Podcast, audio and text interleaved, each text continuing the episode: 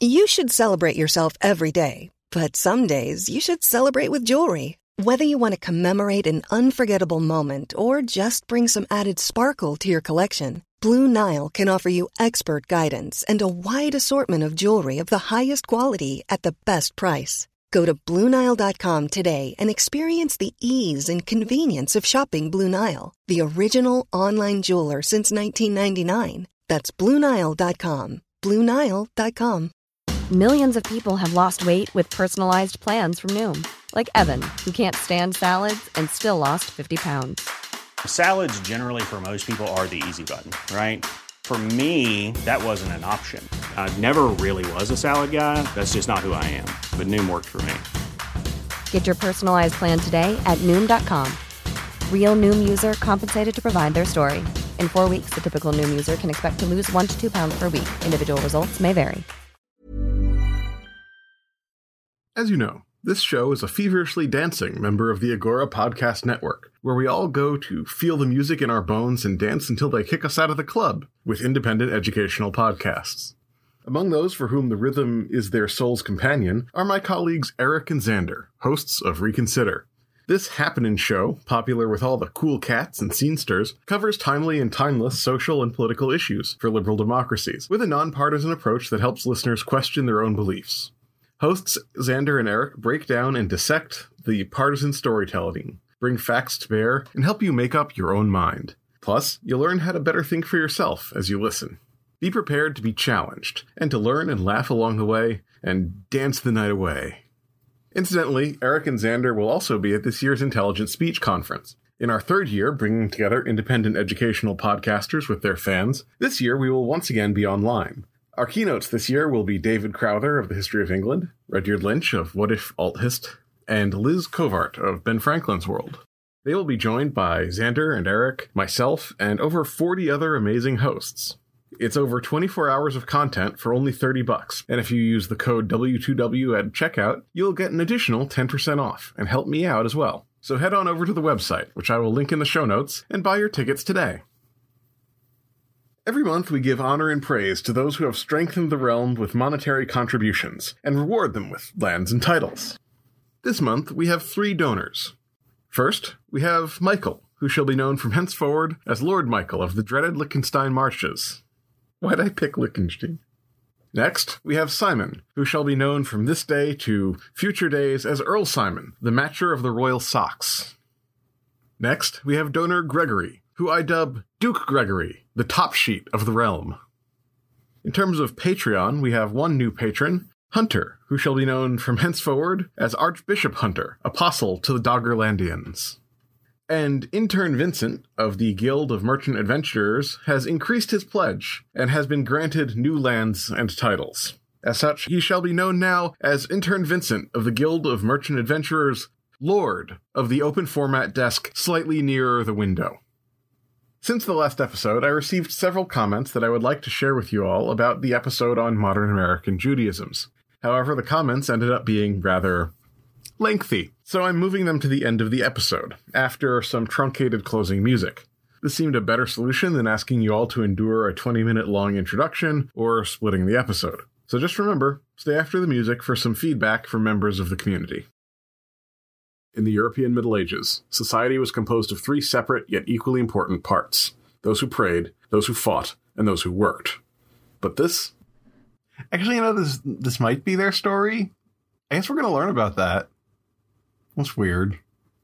Huh. York, England.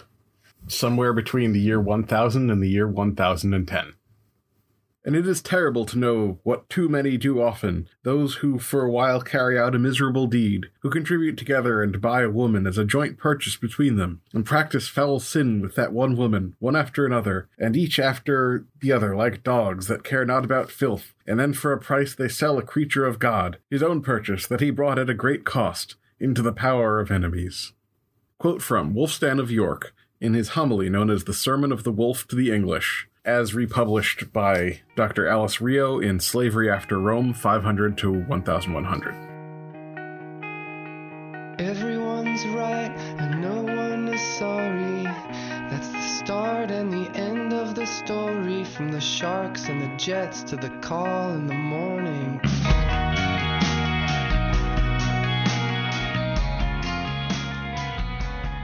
Greetings! My name is Benjamin Jacobs, your host as we travel towards Wittenberg and Westphalia, the wars of the Reformation. This is episode 74 Slavery Part 1 Theory.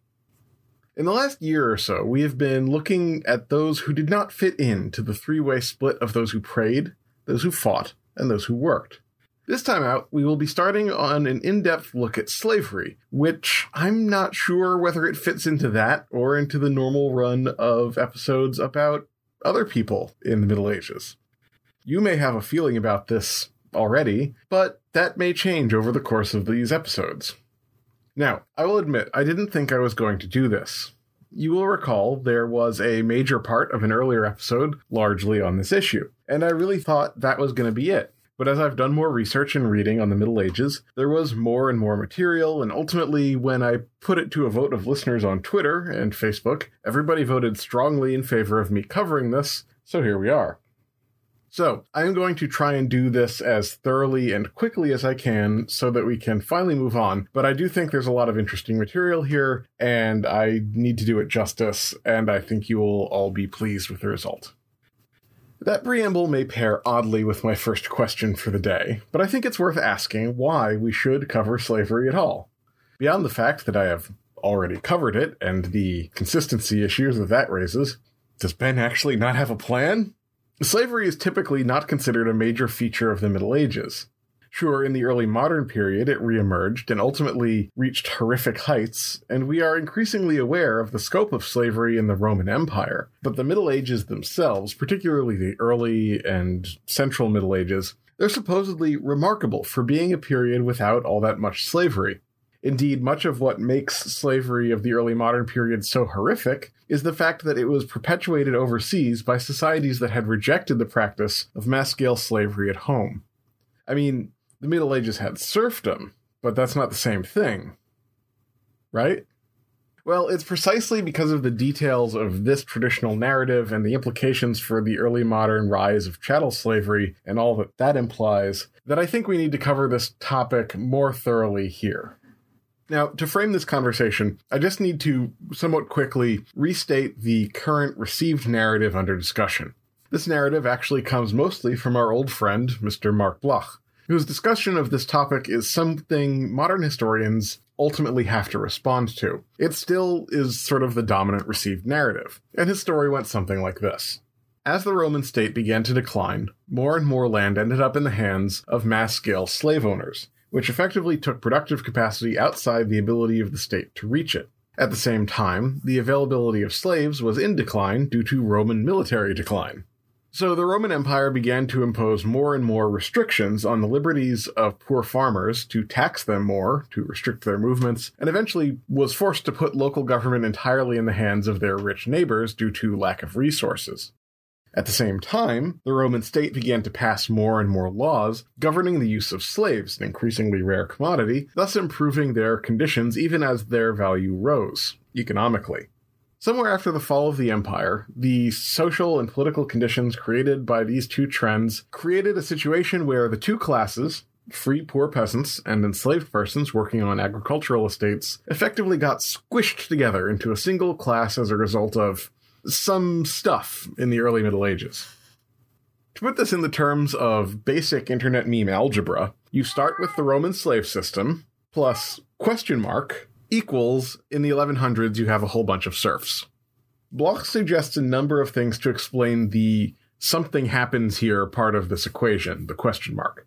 Some of these suggestions are the economic processes I already mentioned. Other aspects of this he suggests are the rise of so called coloni, which started out as planned settlements of military veterans, and, Bloch suggests, became classes of proto serfs stripped of most liberties. However, the biggest factor, suggests Bloch, is the rise of Christianity, which created a vogue for manumissions or freeing slaves. Landlords wanted to free their slaves for the good of their souls, but they still needed their land to be worked, and so they came up with sneaky, backhanded systems where the freed people would still owe their former masters some service as part of their freedom. And unlike freedmen in the Roman Empire, this status could be inherited by their children. Sneaky, sneaky landlords. Whatever the cause, serfdom was the result, which is not exactly freedom, but was probably better than slavery, and allowed the gradual perception of this mass of workers in these societies to become seen as full members of their society by the time of the Central Middle Ages, which is something we cannot say for Jews, Muslims, lepers, and to some extent women. The process of developing civil rights for serfs would have to wait till the early modern period at the earliest, but at least they were seen as part of the society in the three way split of the medieval class system. Those who worked were not resident aliens, they were not some ignored minority, they were just poor, and society needed poor people to work in order to function. As a result, even if they were never included in political discussions or their needs really taken into account, the church and the aristocracy did, on occasion, take notice of their conditions and had some concept of things that were going on with serfs. Something that would not necessarily have been the case if they had been slaves. So serfdom is sort of an important step here. This narrative begs the question of how slavery even reemerged in the early modern period if all the serfs are considered an essential part of the society of medieval Europe, who had the idea of doing slaves when people started exploring the New World? Well, part of the above formula that we previously discussed, as is unfortunately often the case with much of Marc Bloch, is a tendency to undervalue events in Southern Europe. And so a corollary was developed to explain this situation. You see, slavery never really died out in Italy and Spain, and when these areas regained their importance in the later Middle Ages, and more importantly, when they were fully re Christianized and rejoined Christendom, slavery was brought back into the European system. Incidentally, when Spain conquered the New World, they brought this archaic survival from the ancient world with them. Ultimately, it should be said that because southern Italy and Spain had relatively easy access to uh, Muslim controlled regions, they were able to convert the slaves that they took as part of the reconquest into a sustained chattel slavery system in those areas based on the importation of people who were seen as political outsiders in the slave systems of those areas. So this allowed it to be moral. Enslaving Christians had become ideologically wrong, but enslaving outsiders was within the scope of the ideology of the time. This is the story. There are, of course, a lot of problems with this received narrative, and a lot that is correct, which we will be discussing over the course of the next few episodes. But for today, let's suffice it to say that this narrative has a lot of implications that historians have been grappling with ever since. Unfortunately, much of the work on this topic got bogged down in some of the details of what Bloch got right or wrong, and in some sense, professional historians never really got around to some of the bigger questions. However, as I am not a professional historian, and because these issues are relevant to why slavery is important for us, I'm going to do the thing and talk about those big questions. For me, these questions stem from the relationship between slavery and serfdom and citizenship. This relationship is interesting. There is something there, and I think anyone who learns about it is taken by it, even if they don't fully articulate why. A common reaction is to say that serfdom was just slavery by another name, and that is a conversation I want to return to in a minute. But there's a more important point here, and so it's time for me to touch the third rail here and talk about slavery in the United States. In the United States, we inherited a slavery system that was uniquely barbaric in world history. Then we fought an extraordinarily bloody civil war to get rid of it. And at the end of the war, the anti slavery forces were victorious but there was no consensus as to what should replace slavery or how the former slave states should be governed to protect the civil rights of the formerly enslaved. To make a long and tragic story short, this is the story of Reconstruction. The former slave owners in the South were able to regain control of the local governments and impose a series of laws that robbed the former slaves of many of those rights that they had just been given. Or won, because many of them were in the army. Politically, these were the Jim Crow laws, but economically, this manifested as the sharecropping system. In this system, the former slaves were kept on the land as tenant farmers. They were not allowed to leave. Usually, debt was used as a fig leaf to justify this. The sharecroppers paid a huge portion of their crops to their landlords and then probably just sold them the rest. This system was maintained by a justice system largely controlled by the landlords, and those who broke the rules could be thrown into penal servitude. If this sounds like slavery under another name, yes. But more importantly, it sounds to me like serfdom. right down to details like the rise of a black slash commoner middle class of capitalists who were able to get very wealthy but had trouble becoming members of the body politic. Now, the history of the United States has a lot of unique features not present in Europe in the Middle Ages, not the least of which being racism. That little chestnut pretty obviously made everything way, way, way worse.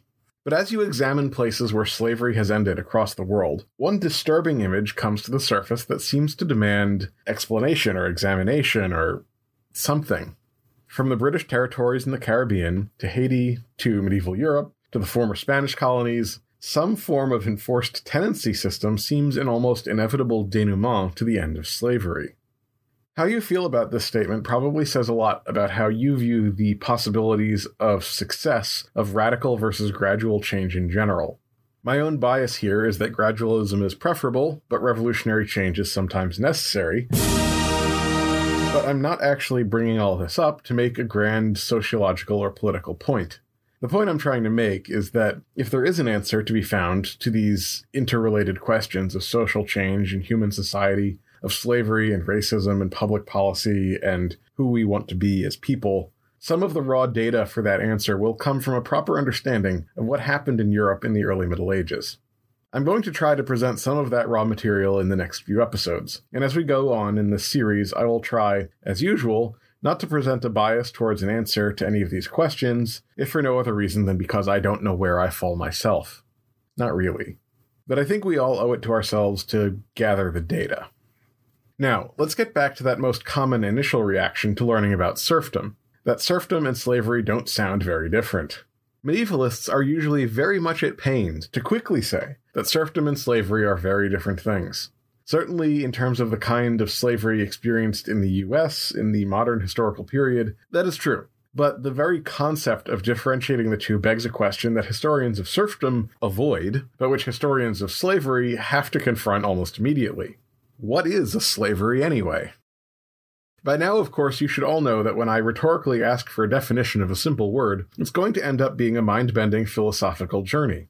But in this case, the definitional problems are actually fundamental to the discussion we will be having over the next few episodes. The problem should be clear as soon as, you know what, let's start simple. Take a minute here and metaphorically sit down and start to put out in front of you all the things you know about historical slavery off the top of your head. I'll give you 30 seconds.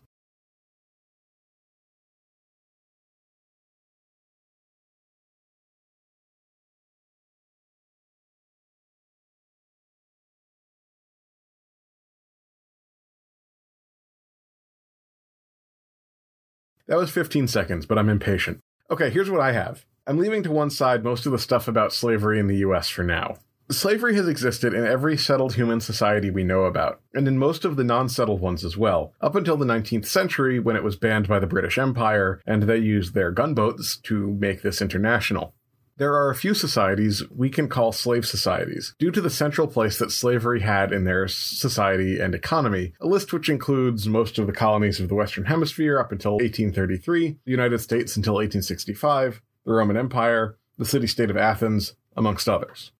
The Vikings had slaves, some of which were part of their extended households and were called thralls. Others were sold on down the Russian river system to Byzantium in the Middle East. Slave trading was a major part of the early medieval economy, though it was not for domestic markets. The word slave is etymologically based on the word Slav, the tribal people that settled most of Eastern Europe after the fall of the Western Roman Empire, and the cognates of this word are used all across Europe, even in Latinate countries.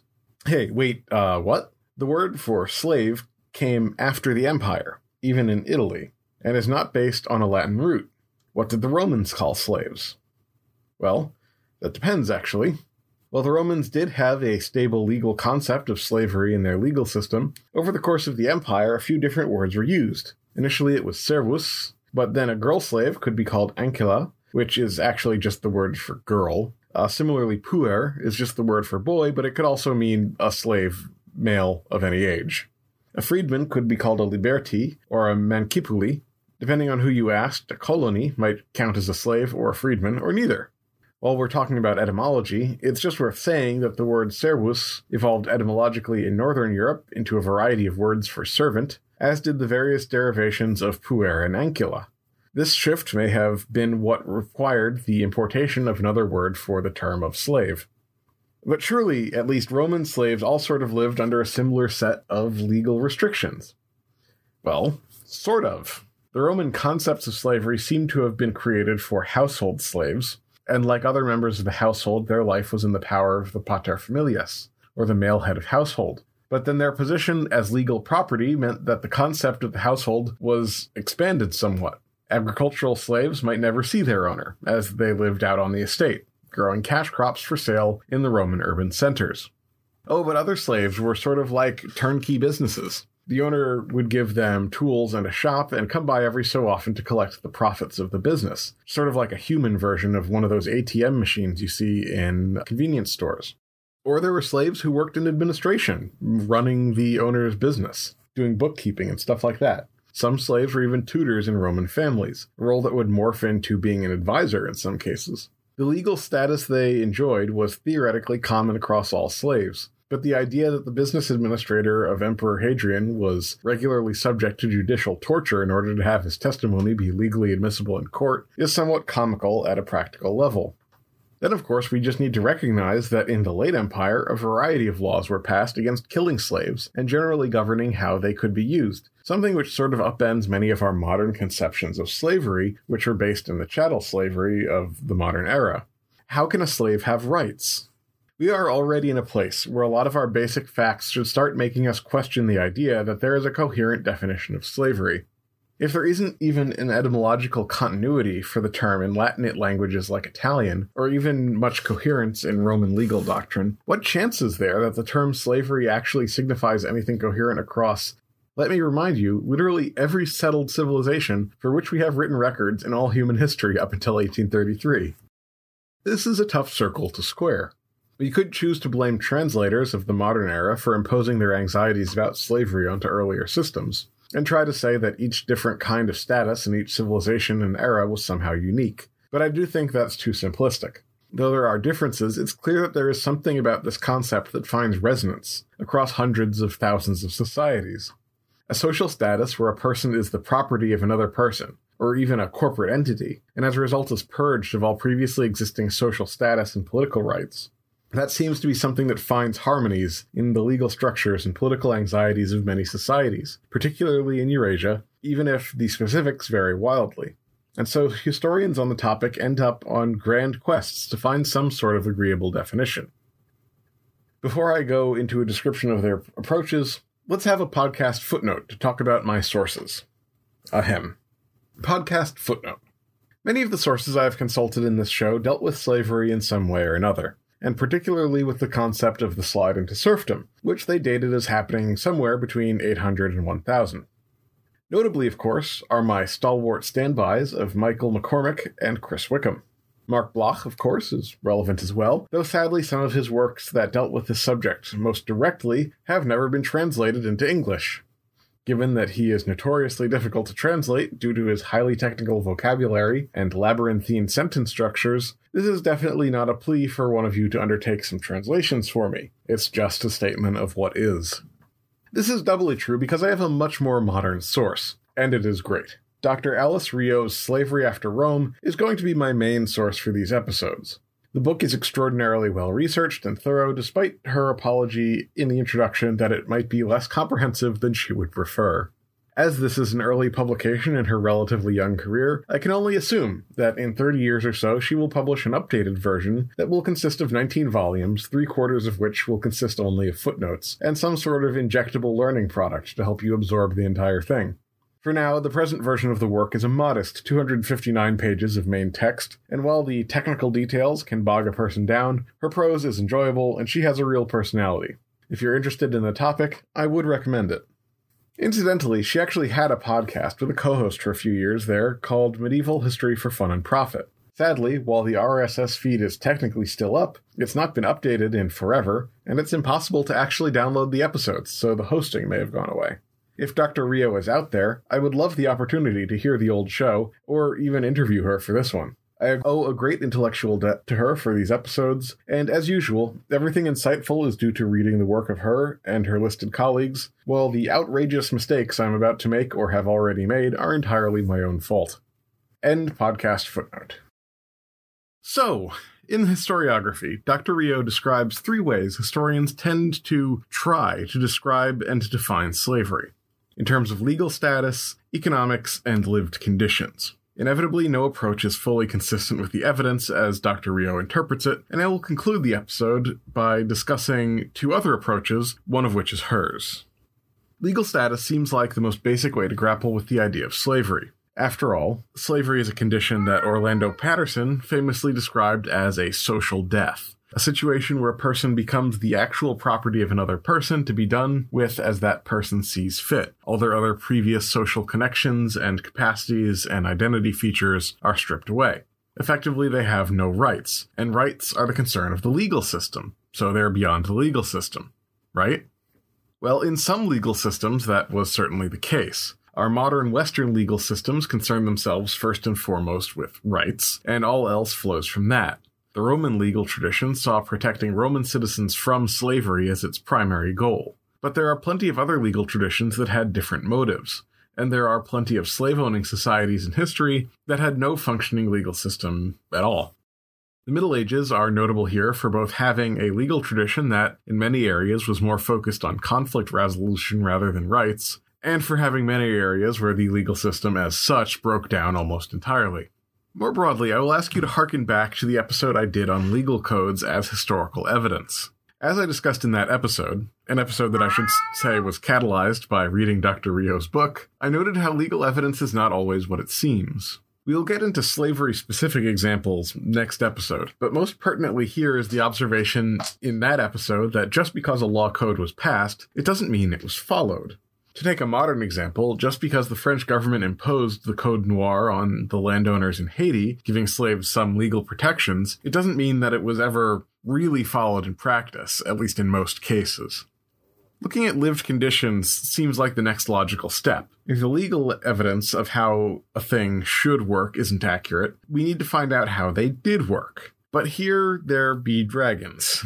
Beyond the fact that this kind of evidence can be rather difficult to find in the early Middle Ages, the basic reality is that slavery is a social construct. It isn't an objective description of anything real. Certainly, the suffering endured by slaves was real, but it wasn't something that could be said to unify every person in history who was given the social status of slave, or even all the people in any one time period or place.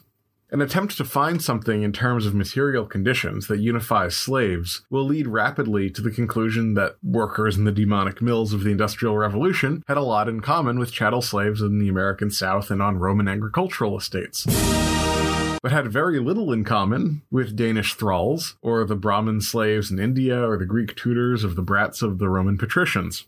And while this observation may have some relevance for Andrew in his ongoing quest to insert celebratory communist orchestral music into every single episode of this show, it isn't actually particularly helpful in understanding the thing that was slavery, how it developed, how it ended, and what the processes involved might tell us about how humanity conducts these kinds of change in status. All such an observation tells us is that people of low economic status are often very poorly treated, which, you know, isn't exactly a revelation. Economists would seem to have more to say here, but they bring some of their own baggage to the table that we need to deal with. To the economists, the story of this transition is that as the empire fell, it became less profitable to keep large groups of slaves, and so the landlords stopped doing that.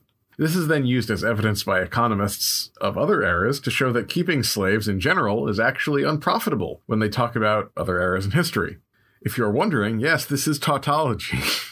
I'm being a bit unkind, but the problem is, if that old yarn that keeping slaves is so economically unprofitable, why was anyone ever doing it in the first place? Why did people ever have slaves? The first economist to make this argument Adam Smith, argues that slave owners are some sort of species of ignorant, uh, and that their prejudices are keeping them from realizing the potential productivity of a free worker given the proper incentives. Many other economists have basically followed on from versions of this line. Sadly, it probably isn't true. I mean, maybe in the long term, but like long term. Modern studies of plantation areas in places as far flung as Muslim Spain and the American South are pretty clear. When you're able to not pay your workers and force them at gunpoint to work themselves to death, and then replace them with a new human being for a relatively low price, you make a lot of profits. This probably shouldn't be a huge shock, really, but it's an ugly truth that, you know, is kind of unpleasant. If there's no financial or legal disincentives to abusing your workers, then abusing your workers will make you money. So, more astute economic historians of the early Middle Ages, Bloch amongst their number, focused on the requirement for cheap replacement slaves. Mass scale slavery was profitable under the early and mid years of the empire because the Roman army was taking so many slaves in war, and then because the Roman economic system hoovered up many other slaves from the surrounding areas. When the empire stopped expanding and had some economic troubles, no more slaves, and slowly a major economic decline followed. I have followed this line myself, and I think it has some merit, but it should be said that it took a very, very long time for the empire to collapse after they stopped expanding and there were a lot of other factors involved in their economic decline, messing with the currency being a big one. Still, a declining buying power to bring in new slaves should be considered part of the story of the decline in the profitability of slavery at the end of the empire. We will cover some more economic factors in later episodes, but to return to the question of the definition of slavery, this economic discussion ultimately just sort of misses the point. It tells us a fair amount about the wider contexts of slavery, but doesn't really help us zero in on what slavery was, or very much about how it happened or how it moved from slavery to serfdom to citizenship. It just sort of says that it did happen. Slavery stopped being profitable, and other methods of extracting labor were used instead. The how question is ultimately the focus of Dr. Rio's hypothesis, and for us, I think there will be a lot of value in her approach. Essentially, her argument is that slavery isn't a thing out there in the ether, like some kind of ideal platonic form. Instead, slavery is a human social construct, and like all social constructs, it has to be constantly redefined and recreated by its participants. This may sound weird and scary, so let me give you a relatable example. In the last episode, Ira and I discussed how we practice our identity as Jews. We didn't phrase it that way, but that's what we were doing. While for us, the process of talking about that bit of our identity was reflective, based on us talking about our past experiences, knowledge, and studying that we've done, and trying to explain what that past experience meant to us, the conversation was also creative. We were reinforcing to each other bits of narrative and signs that helped construct a concept of what Jewishness means to us, even if we live our Jewishness in very different ways. And you out there, particularly the Goyim, it was almost entirely a creative process, as you were being told a whole bunch of things about what Jewish identity is and feels like to some of the people who live it that you didn't know before. So that's just new information. A similar thing could be said about any bit of a person's uh, identity that they live and experience with other people. It's even true about how we use language, which is how we are able to understand each other even as definitions of words subtly change with usage over time. Another analogy old school magnetic tape players. If there's any kids out there who never had cassettes or VHS tapes, you're lucky. It was crummy technology. Don't let old people act like they're better than you. For many years, they had trouble making magnetic tapes a marketable product because in order to detect the magnetic fluctuations on the tape, they had to use a magnet, and that magnet would destabilize the magnetic particles on the tape, thus effectively erasing the recording as it was played. You can't observe something without interacting with the thing. What they eventually figured out was the use of a small, very simple computer like device that essentially re recorded the information back onto the tape as it plays. You know, the information is effectively split. Some of the information goes to the speakers and shoots out into the room or, you know, the TV, uh, and some of the information goes back to a second magnet that is re recording the information back onto the tape as it goes. Now, this re recording process is inevitably not perfect, and so the tapes degrade over time, which is why it's an archaic technology and not some, some kind of marker of your moral superiority. Get over yourself. More pertinently to this show, there's some evidence that our brains work in a very similar way, which means that these tape recorders are a useful metaphor for how the very act of accessing and living an aspect of our identity, be that enjoying history or being a Roman slave, subtly changes the full definition of what that thing is, because the way you as an individual live that identity changes the sum total of all possible ways that identity can be lived. The one thing about this analogy that is deceptive is that changes to identity cannot be made by an individual acting entirely on their own. Like, I can't get up one day and claim that part of my identity is that I am a gloom foam. No one will know what that is because I just made up that word, gloom foam. It's a fun word, but it's meaningless. Or if I tried to tell people that I was a teacup or an artichoke, they would not actually treat me like a teacup or an artichoke because those words have widely agreed, agreed upon definitions that preclude me from partaking in their status. However, if I were a potter or a farmer and I made a new kind of teacup or grew a new kind of artichoke, my actions would have slightly changed the accepted understanding in a society of what the words teacup or artichoke generally represent. This process is not mechanical. There might be people out there who object to my new kind of teacup. They might say that teacups need to meet certain criteria, say that an ability to hold tea is not met by my new creation, the colander teacup. Others might disagree, and there might end up being some conflicting definitions of what a teacup can be. Changing definitions that are smaller are more likely to be widely accepted, while bigger ones are more likely to be harder to convince people to accept. In fact, most of the time, the changes that happen are so small that none of the people involved are actually even aware they're doing it there is a process of presentation of new concepts and general acceptance and negotiation and debate, but it sort of happens at a sort of subconscious level. Some person on the Food Network makes a new version of pie, and it's just slightly different from the other one. And they think they're being fun and inventive, and now pie has a slightly wider definition than it did before. This is usually how languages change over time, as an example. Of course, specific changes aren't actually inevitable. People can fight back against changes they don't like, and institutions, like legal and educational systems, have a major role in formalizing shared assumptions, making them explicit, and limiting drift in shared concepts. Whether you see this as uh, totalitarian state control or something necessary to mo- maintain coherence in society probably depends on the situation and your point of view.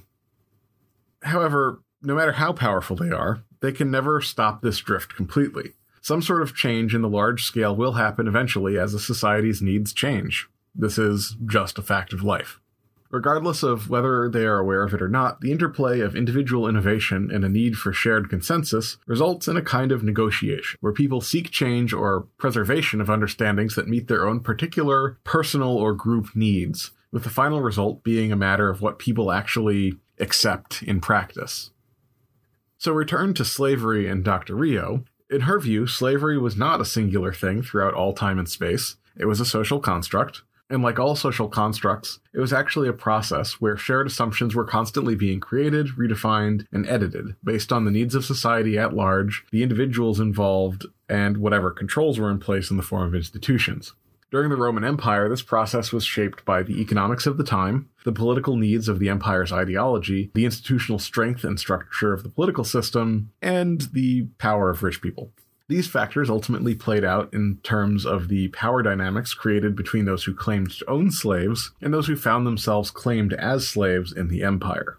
As the Roman Empire fell, the economic situation collapsed and legal institutions weakened and fragmented. The ideology of the empire remained, but in these new conditions, the ideology needed to take on new interpretations to be relevant. This was all reflected in the final negotiations between claimed owners and claimed slaves. Ultimately, the results, which we will examine over the next few episodes, were so varied as to make the use of anything other than a technical term unnecessarily confusing. Essentially, calling all these people slaves is just kind of deceptive because there's just so much going on.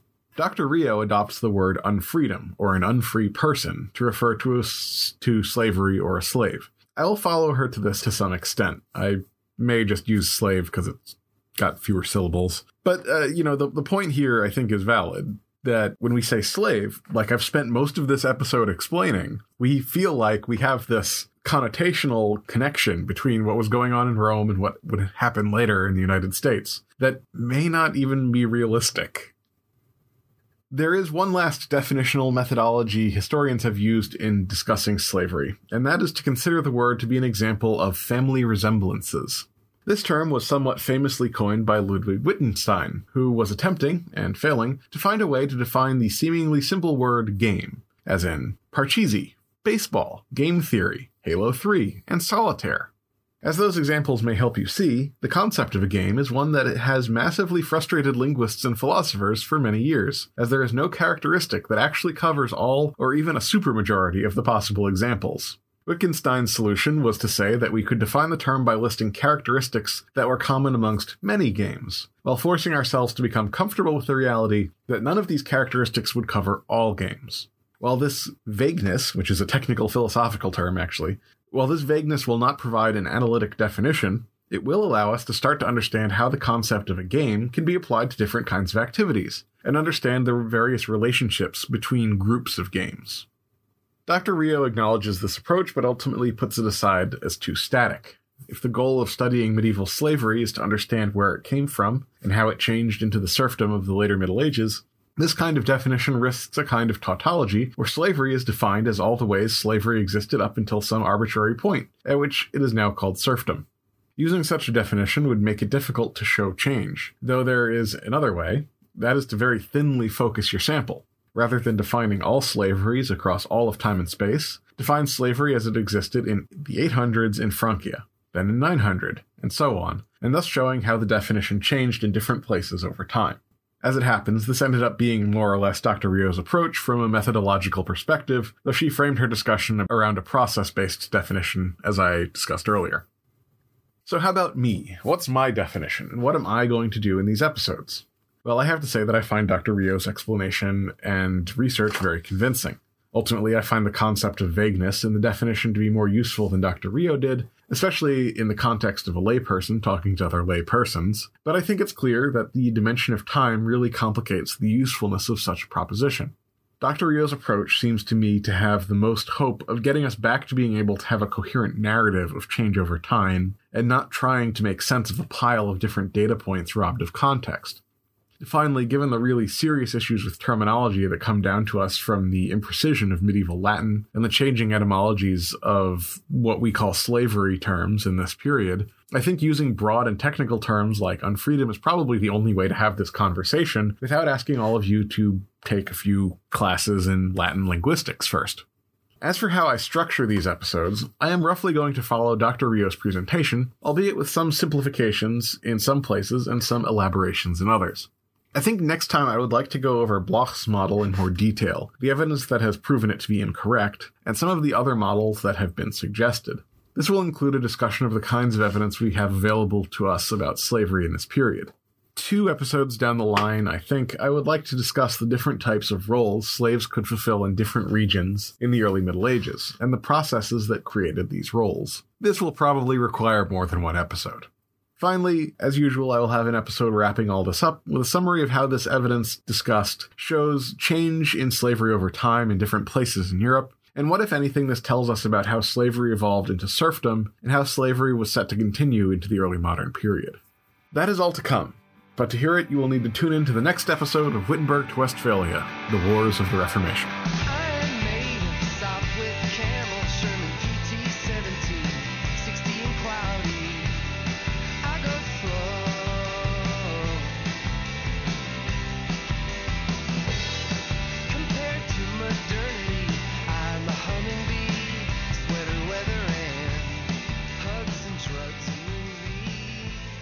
Welcome back, everyone. Thanks for sticking around to hear from your fellow listeners. There's an old saying in the Jewish community two Jews, three opinions. I think that was certainly true of the conversation between myself and Ira last episode, and inevitably in the time since then I have received emails from two of our co religionists with comments on the episode. Given the previously established rate of 1.5 opinions per Jew, it follows that since we now have four Jews involved, we will have something like six opinions. I shall thus endeavor to convey the substance of their remarks while summarizing for time. First up, we have Rabbi Sendler, whose name you may remember from past episodes. He has contributed materially to the sources used in this show, in addition to being a scintillating interlocutor in our email correspondences. He is also a member of the Haredi community. The Haredi might be better known to you colloquially as something like Hasidic or ultra Orthodox Jews, though these terms are both problematic as we will discuss in a few minutes. In any case, Rabbi Sendler noted that he took a mixed handful of blood pressure medications and antacids before sharpening his pencil and sitting down to listen to the last episode. In spite of this preamble, his letter was, as always, well thought out, extremely well researched, and had all his sources cited in the text. As is my usual want in this show, I'm going to take this wonderfully crafted piece of writing and cruelly summarize most of the points here.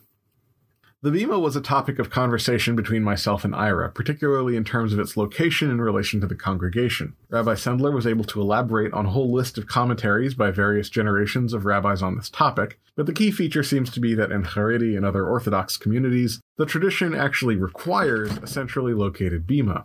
The main practical point is to ensure that the congregation can hear the rabbi and the cantor, though there are a variety of other scriptural and Talmudic reasons for this requirement, also relating to the placement of the Torah in its storage area. A particularly noteworthy reason given is that Reform congregations do it the other way, with the Bema in the front, and no one wants to be like the Reform congregations. Screw those guys. Of course, in Reform and Conservative congregations, hearing the rabbi and cantor is not a problem because we use microphones and PA systems. But the use of electricity on holidays is, I believe, very much banned in Orthodox traditions. Rabbi Sendler will undoubtedly correct me if I'm mistaken, but I would assume that such is the case in Haredi congregations specifically. Congregations with PA systems, I should just say, get around the rules here with help of the institution of the Shabbos Goy. Okay, let's have a podcast footnote post podcast footnote. So, as Ira and I discussed, there are a whole slew of things that you can't do on Shabbat and other holidays because they are considered to constitute work, as defined in Appendix C, subsection 23 of the rules. As a little joke, there's no appendix, there's just the text and about 5,000 years of commentary. Anyway, some of these rules have been interpreted over the years to preclude the use of electricity on Shabbat, or the Sabbath. Basically, the justification I've been told is that because electricity is a spark, and sparks are how you light fires, and lighting fires on Shabbat was considered work by the Iron Age tribesmen and women that wrote the rules. Now, if your fire was already lit before Shabbat, you don't need to put it out. And so that has been interpreted to mean that if you turn a device on before Shabbat, you can keep it on, but you can't flip the switch or knowingly take any positive action to engage or disengage the device. Now, as we are no longer observing our rituals in a tent on the side of a sand dune, these rules create some practical problems. The initial issues were faced by people in northern Europe living in the wind bleached tundras of Russia, who, if they didn't have a fire in their house, that could be a problem. In terms of modern day issues, it turns out that running a large building like a synagogue is pretty complicated. There's a lot of stuff that can break in a large community building, especially when a lot of people are in it and their kids are running around, getting into trouble, like I used to. and just in terms of safety, there's some things that arguably need to happen even on Shabbat, like locking the doors after services are done, or if something breaks in, like, the stairway and needs to be fixed to let people leave. And, you know, in these days of environmental consciousness, leaving the lights on all weekend in an empty building for hours is just, it's not a great thing. As a result, throughout the years, many Jews in general and temples in particular have employed a so-called Shabbos Goy, which is to say a non-Jewish person whose job it is to take care of various tasks, particularly on holidays. Initially, this was often a non Jewish person from the village who would come over and light everyone's fires in the morning or something like that. These days, they are generally maintenance crews in the synagogue who take care of various tasks around the building and keep everything running. A key part of this arrangement is that the Jewish individuals involved, be they a private person needing their fire lit in a shtetl in Russia, or a member of the congregation or the rabbi or whatever, they're not allowed to go up to this Shabbos goy during a holiday and ask them to do something. Everything has to be arranged beforehand, or the person has to observe the problem on their own initiative and correct it. If a member of the congregation were to ask for this work to be done, that would be as bad as doing it themselves. As usual, every Jewish movement and community interprets this differently. So, to reiterate, this person's job essentially is usually arranged beforehand through some sort of negotiated contract with money and everything being exchanged beforehand, but no money can be exchanged on Shabbat because that's also a thing. That's a no no. And the people involved generally can't ask the person to do the thing on Shabbat. The person needs to like see that the fire is out and relight it, or see that the lights have turned off and turn them back on, something like that. As usual, every Jewish movement and community interprets this differently. And there are many communities that don't think it's that bad to ask. There's many communities that don't think this is necessary at all. And of course, if all this seems like cheating to you, it seems like cheating to a lot of Jews as well. Some communities just refuse to engage in the practice of having Shabbos goys, and for those that also refuse to compromise on the other rules about work on the Sabbath, this ends up posing, creating sort of natural limits on the size and layout of congregations. Other congregations, notably in the Reform community, tend not to really bother with the legalistic sophistry and just fix them things that, you know, turn the microphone back on if it turns off or whatever. But I should say that the congregations that I've been part of use things like timers and things like that to make it less of an issue. There's motion sensors in the bathroom and things like that. And they did have non Jewish maintenance crews for what that's worth. And just to reiterate and clarify this, I should note that the Shabbos Goy is not a thing that's limited to the Reform and Conservative movements. As much as there's a lot of diversity in the Jewish community as a whole, there's also a ton of diversity in the various different communities that we sort of group together as the Orthodox. Some Orthodox congregations have Shabbos goys. I'm thinking off the top of my head, there's a fairly famous one in Israel that's just been there forever that's got a long-standing relationship with this one family of Palestinians who comes over and, you know, locks the door every Friday night. Anyway, some Orthodox congregations have Shabbos goys, some don't. In terms of the audio system in a synagogue, you could argue that if you leave the microphone on, you aren't taking any positive action. If it just happens to pick up the noise you make when you talk, and if this just happens to make it easier for the old biddies in the back to hear you, then that's great. Or you could argue that, come on, this is intentional, and because your voice is vibrating the diaphragm of the microphone, causing an electric current to travel, that you are doing the equivalent of flipping a switch thousands of times a second. And then you could buy a round of beers and sit around a pub arguing both sides of this debate in circles for hours, and everyone would just do what their congregation had always done, but you all have had a very good time at the pub and be a little bit snookered on your way home. End pre podcast footnote. Two, the Jewish concept of hell. In our conversation, Ira and I were in perfect agreement that there is no Jewish hell. Rabbi Sendler wrote about half a page single spaced of citations showing that in the period between the destruction of the Second Temple and the start of the Reform movement, this was not a debate because most Jews clearly believed in something like a hell, or at least a reward and punishment system after death, though possibly not Maimonides depending on your interpretation, and I will leave the debate to religious scholars. I was raised not believing in a hell, as was Ira, but it is absolutely a well taken point that not all Jews necessarily follow this view. Number three, representations of Haredi. Rabbi Sendler took some issue with our failure to fully describe the more orthodox end of the religious spectrum. He is particularly not fond of the term ultra orthodox, something I have endeavored to respect in this discussion. I have two main responses. First, my stock answer in any of these episodes is going to be that I think interviewing a single person about their life makes it easier to humanize traditions other listeners are not familiar with, but it is also inherently limiting in terms of the perspective of the interviewed. It's absolutely fair to say that an interview of a conservative Jew by a Reform Jew is not going to properly characterize the diversity of the Orthodox communities. But we did say that up front. I am, as always, happy to do more interviews in the future, though I do want to get some Lutheran or Calvinists up in here soon to remind people what this show is actually all about. A second wider point that I can make in response to Rabbi Sendler's comment is that I'm actually somewhat uncomfortable with the framing Ira used of the Jewish community in the United States as being on a spectrum of levels of observation.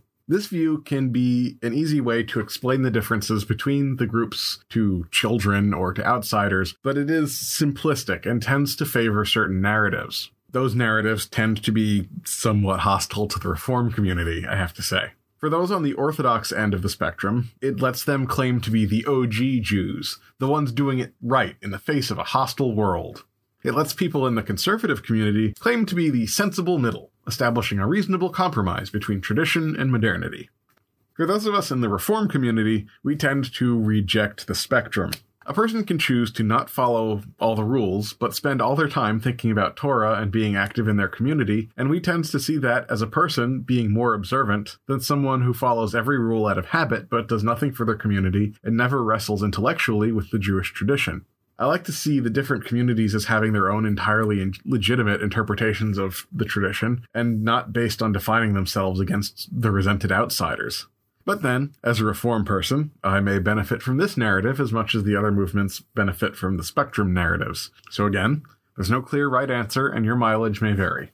I will just say that actually, in conversation with uh, both Rabbi Sendler and Ira at various points, people have been surprised that at the spectrum of possibilities that are possible within the reform movement. And that itself was something I found interesting. Apparently, back in the day, reform was very hostile to anyone being very observant.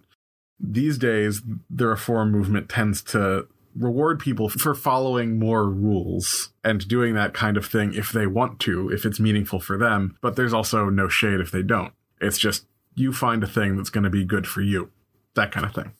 Okay, another commenter.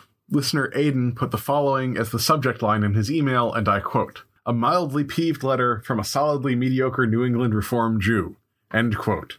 Needless to say, I was very amused by this, and someday I may write an autobiography with that title.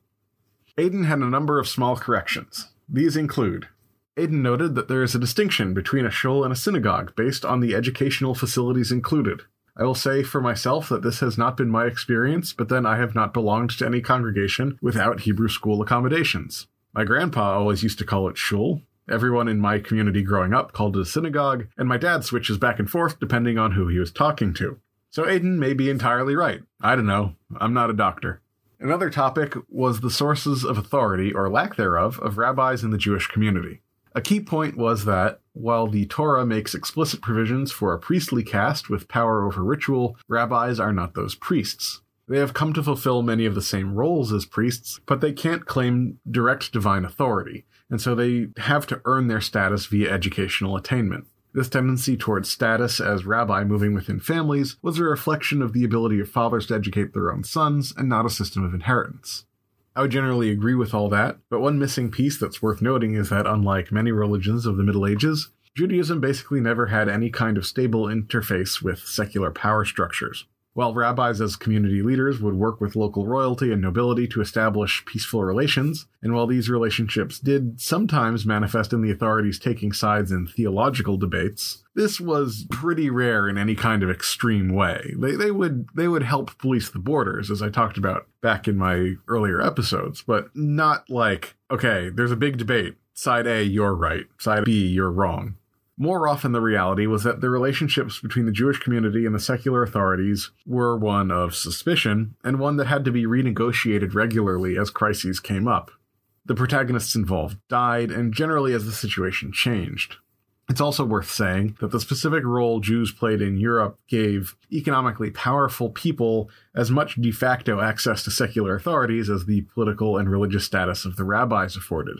I would just suggest that the tradition amongst European Jews that local practices are essentially paramount and that rabbis led by persuasion rather than enforcing doctrinal authority via their status has as much to do with this background as any issues relating to the fall of the Second Temple. After all, you can't coerce the community into changing their behavior if you have no coercive force at your disposal.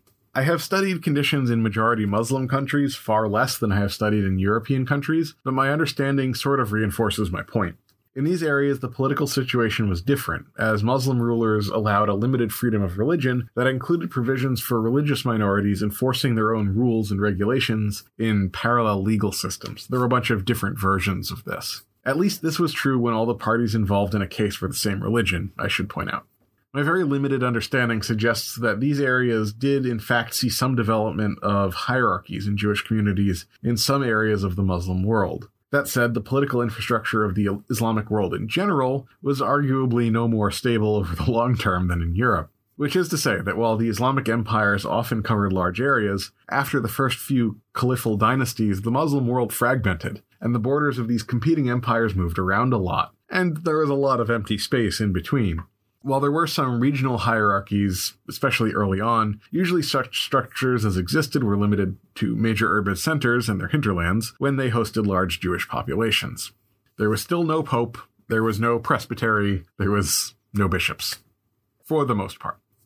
So, all that is to say, in my view, the rabbis didn't gain compulsive power over their communities beyond their persuasive abilities. I don't view this as something that is inherent to Judaism, but a product of history. Part of that history may be, as Aiden suggests, a result of the destruction of the Second Temple. I would suggest that a slightly larger part might be played by the lack of compulsive violence enjoyed by the rabbis, due to the fact that Jews were always a despised minority without political power until after the point in time when compelling religious conformity was a done thing. Next up, Aiden critiqued the narrative Ira and I discussed of the creation of the reform and conservative movements. Leaving aside some of the specific details upon which we disagree, details which would require us to define things like when exactly the European Enlightenment ended, and that's a hole with no bottom, there is a broader point that the narrative we told was, let's say, extremely incomplete. Aidan noted that more conservative strains of thought existed across the pale of Jewish settlement in Eastern and Central Europe long before the migration to the United States. The narrative of the conservative movement stemming from one dinner party gone wrong, and the related narrative of German versus Russian Jews being the root of the conflict, glosses over this reality. In fact, the seeds of this dispute already existed in Europe. As Aidan studied this subject in college, I will generally bow to his superior background knowledge. My own education here is much weaker than I would prefer, that said, the narratives we presented in our interview were not intended to be comprehensive, merely an overview of the very recent Jewish history as a way to introduce those unfamiliar with the subject into the broad strokes of the development of the strains of Jewish thought most relevant in the United States. If some of the stories we presented as real were in fact apocryphal, I'm sure I can speak for Ira here when I say that we apologize. The truth will out. Just for the record, actually, my family's background are, are, as Russian Jews who are generally more associated with the conservative movement, which actually sort of my family's background is weird in any case. Aidan's final point was that while we touched on Jewish numerology, we did not do the subject justice. There's actually a ton of numerology in Ashkenazi tradition, and as Hayden says, much of this stemmed from a mystical, slightly anti clerical tradition in Eastern Europe that ultimately helped contribute to the rise of groups like the Haredi, who were thoroughly underrepresented in the conversation, all of which I agree with. And bringing up the Haredi and how they were underrepresented, this brings us back to Rabbi Sendler, who had one short postscript in his letter that I wanted to share with you in a long quote, and so I wanted to wait to the end of the episode to share it. Uh, it's a lot of fun. I should just preface this by saying that Kabbalah, you know what? Just Google Kabbalah if you don't know what it is. Quote The acceptability of the use of magic, etc., on Shabbos actually has quite a presence in halachic literature. Rabbi Moshe Shofar, Volume 6, Number 29, quotes Rabbi Yeshaya Horowitz, 17th century, who questions the Talmudic statement that Moses wrote 13 Torah scrolls on the day of his death for it is elsewhere recorded that Moses died on Shabbos. He answers that Moses wrote them through recourse to Kabbalistic formulas. Rabbi Moshe Shofar agrees that work done through magic or Kabbalah is permitted and cites a Talmudic source for this. The Maaseh Rokeach, in his glosses on Maimonides, Shabbos 24 7, disagrees, contending that it is prohibited to perform actions on Shabbos through magic. Rabbi Yaakov Yisrael Kanievsky, died 1986, has an essay on responsibility to pay damages for loss through supernatural means. Kehillos Yakov Baba Kama number one. I think that is the number. I'm too lazy to look it up, he says. Actually, there is an extensive Talmudic passage that at least bears scrutiny when discussing this question. Shabbos 43a, where the Talmud discusses whether it's permissible to travel out of one's personal Shabbos space, roughly 3,000 feet, while traveling above the ground. Rashi explains that the traveler used Kabbalistic means to levitate. Thus, presumably, I- am interpreting this, they had to have this conversation about whether it's permissible to move out of your Shabbos space by going 3,000 feet up in the air. And Rashi is explaining that the person who did it was using Kabbalistic means to levitate in order to initiate this conversation. Other rules dictate you can't move left or right, but can you go straight up?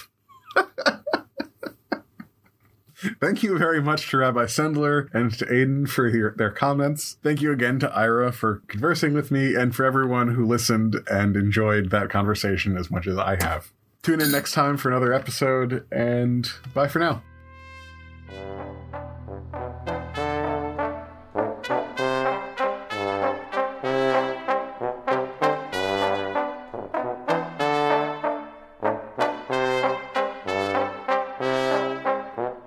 This episode was brought to you by Duncan, who was going nuts this entire time.